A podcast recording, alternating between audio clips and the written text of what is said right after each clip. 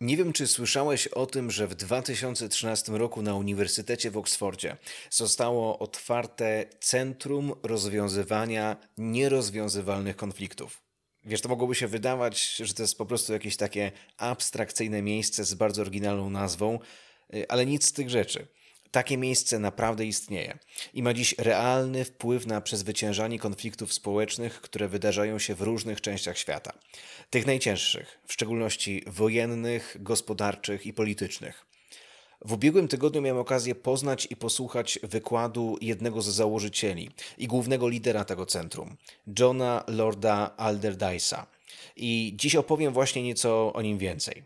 To co? Startujemy. Witam Cię w podcaście poświęconym jedności i charyzmatycznej odnowie Kościoła.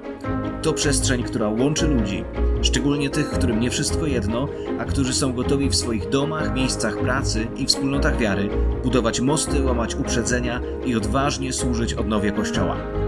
Jedność to nie opcja, to szansa.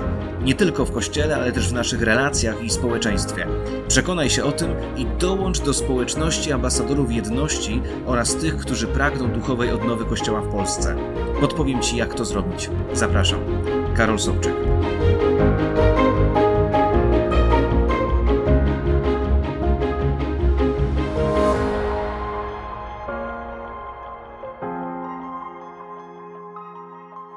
Kiedy spojrzysz na mapę zachodniej Europy, natrafisz na państwo z najdłuższą europejską nazwą.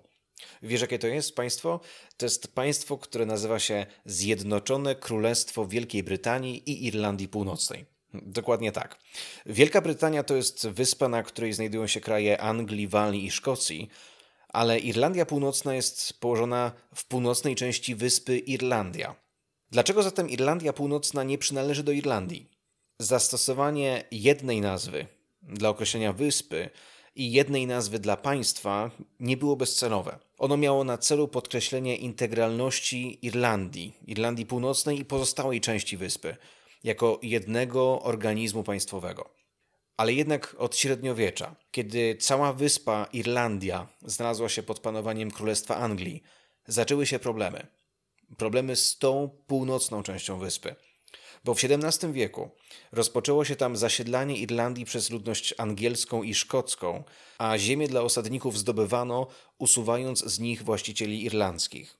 To zapoczątkowało wrogość między Anglikami a Irlandczykami, która w sposób szczególny dotyczyła tak naprawdę różnic religijnych, ponieważ Irlandczycy byli katolikami, zaś Anglicy i Szkoci głównie protestantami. Liczne bunty i powstania doprowadziły do tego, że w 1921 roku Irlandia została uwolniona spod kontroli Wielkiej Brytanii e, i dążyła do utworzenia niepodległej Irlandii. W granicach Wielkiej Brytanii pozostała jednak Irlandia Północna, którą w większości zamieszkują protestanci pochodzenia angielskiego. I właśnie o tę przestrzeń, właśnie o ten kawałek ziemi toczył się spór. Spór, który pod koniec lat 60. przerodził się w krwawy konflikt między katolickimi republikanami dążącymi do zjednoczenia wyspy, a protestanckimi unionistami, którzy opowiadali się za utrzymaniem Unii pomiędzy Wielką Brytanią a Irlandią Północną, rozgrywał się wyraźny, krwawy konflikt. Możesz sobie wyobrazić siłę tego konfliktu. Bo to nie był konflikt polityczny tylko i wyłącznie. To nie był tylko i wyłącznie konflikt terytorialny. Ani nie tylko religijny. To było połączenie każdego z tych trzech. I tak naprawdę należy dodać do niego jeszcze konflikt historyczny, który ciągnie się w tym miejscu od pokoleń. W wyniku tego konfliktu na przestrzeni trzech dekad zginęło ponad 3,5 tysiąca osób, a jego spirala wydawała się nie mieć końca. I wtedy stało się coś nieprawdopodobnego.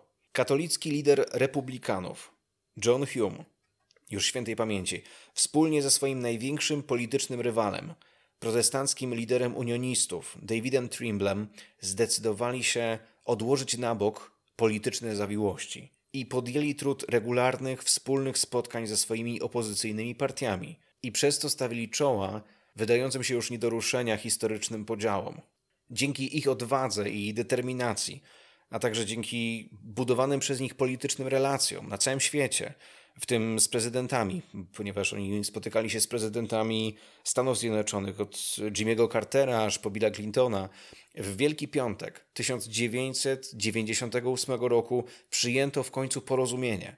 Porozumienie, które zatrzymało podział. Ta sytuacja była tak nadzwyczajna, że zarówno John, jak i David za podejmowane przez nich wieloletnie działania otrzymali pokojową Nagrodę Nobla. A John otrzymał też pokojową nagrodę Gandhiego i nagrodę Martina Luther Kinga i do dzisiaj John jest jedyną osobą w historii świata, która otrzymała wszystkie trzy główne nagrody pokojowe. W swoim wykładzie podczas odbierania Nagrody Nobla y, John Hume powiedział wtedy w ten sposób: Każdy konflikt dotyczy różnic, niezależnie od tego, czy są to różnice rasowe, religijne czy narodowościowe. Europejscy wizjonerzy zdecydowali, że różnice nie są zagrożeniem. Różnice są czymś naturalnym. Różnice należą do istoty ludzkości. Różnice dzieją się od momentu narodzin, dlatego nigdy nie powinny być źródłem nienawiści ani konfliktu. Odpowiedzią na różnice jest ich poszanowanie. Na tym polega najbardziej fundamentalna zasada pokoju szacunek dla różnorodności. W tamto pojednanie byli zaangażowani nie tylko ci dwaj czołowi liderzy, ale też ich zespoły. Po stronie Davida Trimbla kluczową postacią był John Lord Alderdice. On jest obecnie starszym pracownikiem naukowym w, na Oxfordzie, w Harris Manchester College. Dlatego, mając doświadczenie tego niezwykłego przełomu w jego własnym regionie, w Irlandii Północnej, dzisiaj dużo podróżuje, aby przemawiać, konsultować się, aby rozmawiać, negocjować i pracować nad rozwiązaniem gwałtownych konfliktów politycznych w różnych częściach świata, e, szczególnie na Bliskim Wschodzie. I cieszę się bardzo, bo w ubiegłym tygodniu miałem okazję go poznać. Jest niezwykle ciepłym człowiekiem, cierpliwym, ale też stanowczym i pełnym determinacji. Widać, że jest człowiekiem pokoju. Zamieniliśmy kilka zdań na temat wykładu, którym dzielił się podczas Dni Jana Pawła II w Krakowie w obecności kilkudziesięciu profesorów i doktorów naukowych różnych krakowskich uniwersytetów. Mówił na temat pojednania i na temat dialogu. Powiedział, że dialog nie polega przede wszystkim na tym, co mówisz, polega na tym, co słyszysz. Dodał też, że kluczem dialogu jest ciekawość, ciekawość drugiego człowieka, ciekawość w tym, aby zrozumieć jego drogę, e, którą się kieruje. A odnosząc się do konfliktu w Irlandii, zostawił wszystkim zgromadzonym lekcję. Powiedział w ten sposób, i to jest coś, co bardzo wziąłem z tamtego wydarzenia. Powiedział tak: Musimy pamiętać, że wspólny chrzest nakazuje nam robić coś wspólnie. I z tym właśnie przeświadczeniem opuściłem Kolegium Nową Uniwersytetu Jagiellońskiego, e, z tym przeświadczeniem, że, że wiesz, że musimy być razem. Musimy robić coś wspólnie, czynić razem królestwo. Bo przez podziały, które miały miejsce między nami, nie potrafimy dzisiaj głosić innej wspólnoty niż Kościół. Ale my mamy głosić inną wspólnotę. Mamy głosić Królestwo Boże. Mamy głosić fakt, że istnieje królewska wspólnota w tym świecie. Wspólnota, która jest solą tej ziemi, która jest światłem w tym świecie, która została właśnie rozsiana po wszystkich kontynentach, po to, aby stanowić smak dla każdego z nich. Wielu ludzi myśli w ten sposób, że ich własny kościół ma tak wiele atrybutów królestwa, że być może to jest właśnie ta królewska wspólnota, ale tak nie jest. Musimy wejść w tajemnicę królestwa. Wtedy dużo łatwiej będzie nam znaleźć jedność. Chcę zrobić co możliwe, aby to dzieło jedności przesunąć naprzód, choć o kilka kroków dalej. I jestem bardzo wdzięczny tym, którzy pomagają nam uczynić ten krok. Szczególnie wszystkim patronom, wszystkim patronkom tego projektu, wszystkim darczyńcom spotkania, które przygotowujemy, spotkania liderów kościoła. Już czas. W lutym w Łodzi. Ktoś zadał mi wczoraj pytanie, jak to zrobiłeś, że sam Franciszek zainteresował się tym spotkaniem. Jestem naprawdę poruszony tym, jak Bóg otwiera drzwi do tego dzieła i to wszystko się dzieje dzięki Jego łasce. W przyszłym tygodniu zostałem poproszony przez e, Radę Ekumeniczną Konferencji Episkopatu Polski, aby przedstawić to, co się wydarzy w lutym. Tydzień później o to samo poprosiło mnie Polskie Forum Chrześcijańskie. W międzyczasie odwiedzę Warszawę, e, Gdynię, potem Łódź. Mm, a tak naprawdę tyle, co wróciłem z Lublina, gdzie miałem okazję mówić o tym, w jaki sposób Duch Święty przez ruchy ewangeliczne, przez kościoły ewangeliczne e, ukształtował ruch charyzmatyczny. To było dla mnie bardzo cenne doświadczenie, słyszeć wiele głosów, e, które mówiły: tak, potrzebujemy słyszeć te treści, potrzebujemy wiedzieć, skąd to się wzięło, potrzebujemy zrozumieć, że pewne rzeczy, które miały miejsce w przeszłości, w innej części naszej rodziny, ukształtowały to, kim dzisiaj jesteśmy i ukształtowały ruch charyzmatyczny, który dzisiaj jest e, czymś oczywistym dla Kościoła katolickiego, ale kiedyś nie był. Wierzę, że ten wykład trafi jeszcze do wielu różnych wspólnot, po to, żebyśmy mogli zrozumieć, że Duch Święty przygotował coś niezwykłego poprzez właśnie to połączenie, poprzez komunię, która dzieje się, kiedy e, razem wszyscy przyjmujemy doświadczenie, które Duch Święty składa w różnych kościołach dzisiaj przez ruch odnowy charyzmatycznej. Yy, myślę, że to jest naprawdę bardzo, bardzo ważne. Dziękuję też za głosy troski związane z samochodem. Jeszcze w tej sprawie czekam na przełom i wierzę, że wkrótce on się wydarzy i będę się mógł z tym, tym z Tobą podzielić. Przy okazji, na koniec powiem Ci jeszcze o jednym doświadczeniu, które było dla mnie bardzo dotykające i takie wstrząsające sprzed paru dni. Wykonałem telefon do jednego z pastorów, który kiedyś był katolikiem i został on wyrzucony z kościoła katolickiego w latach 90. Nie będę mówić ani o miejscowości, ani o nazwisku, bo to nie o to chodzi. Ale kiedy Wykonałem do niego telefon, żeby zaprosić go na to spotkanie. Powiedziałem, że właśnie chcę go zaprosić, ponieważ zdaję sobie z tego sprawę, jak wiele trudnych doświadczeń ze strony mojego kościoła miało miejsce w tamtym czasie i że pewnie trudno mi sobie nawet wyobrazić ciężar, który musiał nieść e, i sytuacje, w których się znalazł. I z pewnością one były niełatwe i ten, te wybory, które podejmował, musiały być dla niego niełatwe. Mm, ale że wierzę, że jest to czas tego spotkania w lutym, gdzie będzie taka przestrzeń do tego, aby usłyszał słowo przepraszam, które powinno paść w tamtym czasie. I wiesz, i kiedy mówiłem mu o tym wszystkim, kiedy zapraszałem go na to spotkanie, on nie był w stanie wypowiedzieć żadnego słowa z drugiej strony. Po prostu płakał.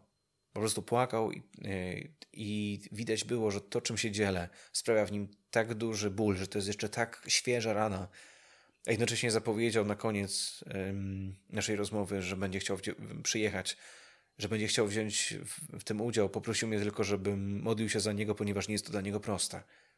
Ale wierzę, że właśnie tam, w lutym, w Zatoce Sportu Politechniki Łódzkiej, będziemy doświadczali cudów, cudów uniżenia, cudów pojednania. Wierzę, że będzie to jakiś taki mały kamyczek milowy w relacjach pomiędzy chrześcijanami w Polsce, aby tak się stało. Przy okazji na koniec, Pamiętaj o naszych mediach społecznościowych.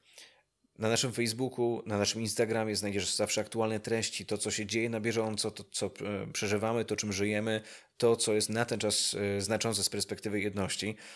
Ale też pamiętaj o tym, aby na to spotkanie w Łodzi zaprosić Twojego biskupa, Twojego pastora, Twojego prezbitera, Twojego lidera. E, informacji na temat tego wydarzenia znajdziesz na stronie www.juszczas.org. Tam też znajduje się formularz z zapisami, z możliwością zgłoszeń. E, te zgłoszenia chcemy zbierać do około 10 grudnia, a później będziemy już rozsyłali zaproszenia na to spotkanie do każdej osoby, która wcześniej się zgłosi. Tam na tej stronie jużczas.org znajduje się też możliwość wsparcia tej inicjatywy. Do zamknięcia budżetu spotkania, które rysuje się na 3 dni, od czwartku wieczorem do soboty wieczorem, z wieloma gośćmi, też zagranicznymi i tak dalej. E, kiedy rysujemy, rysujemy budżet tego spotkania, brakuje nam jeszcze około 50 tysięcy złotych, aby go zamknąć.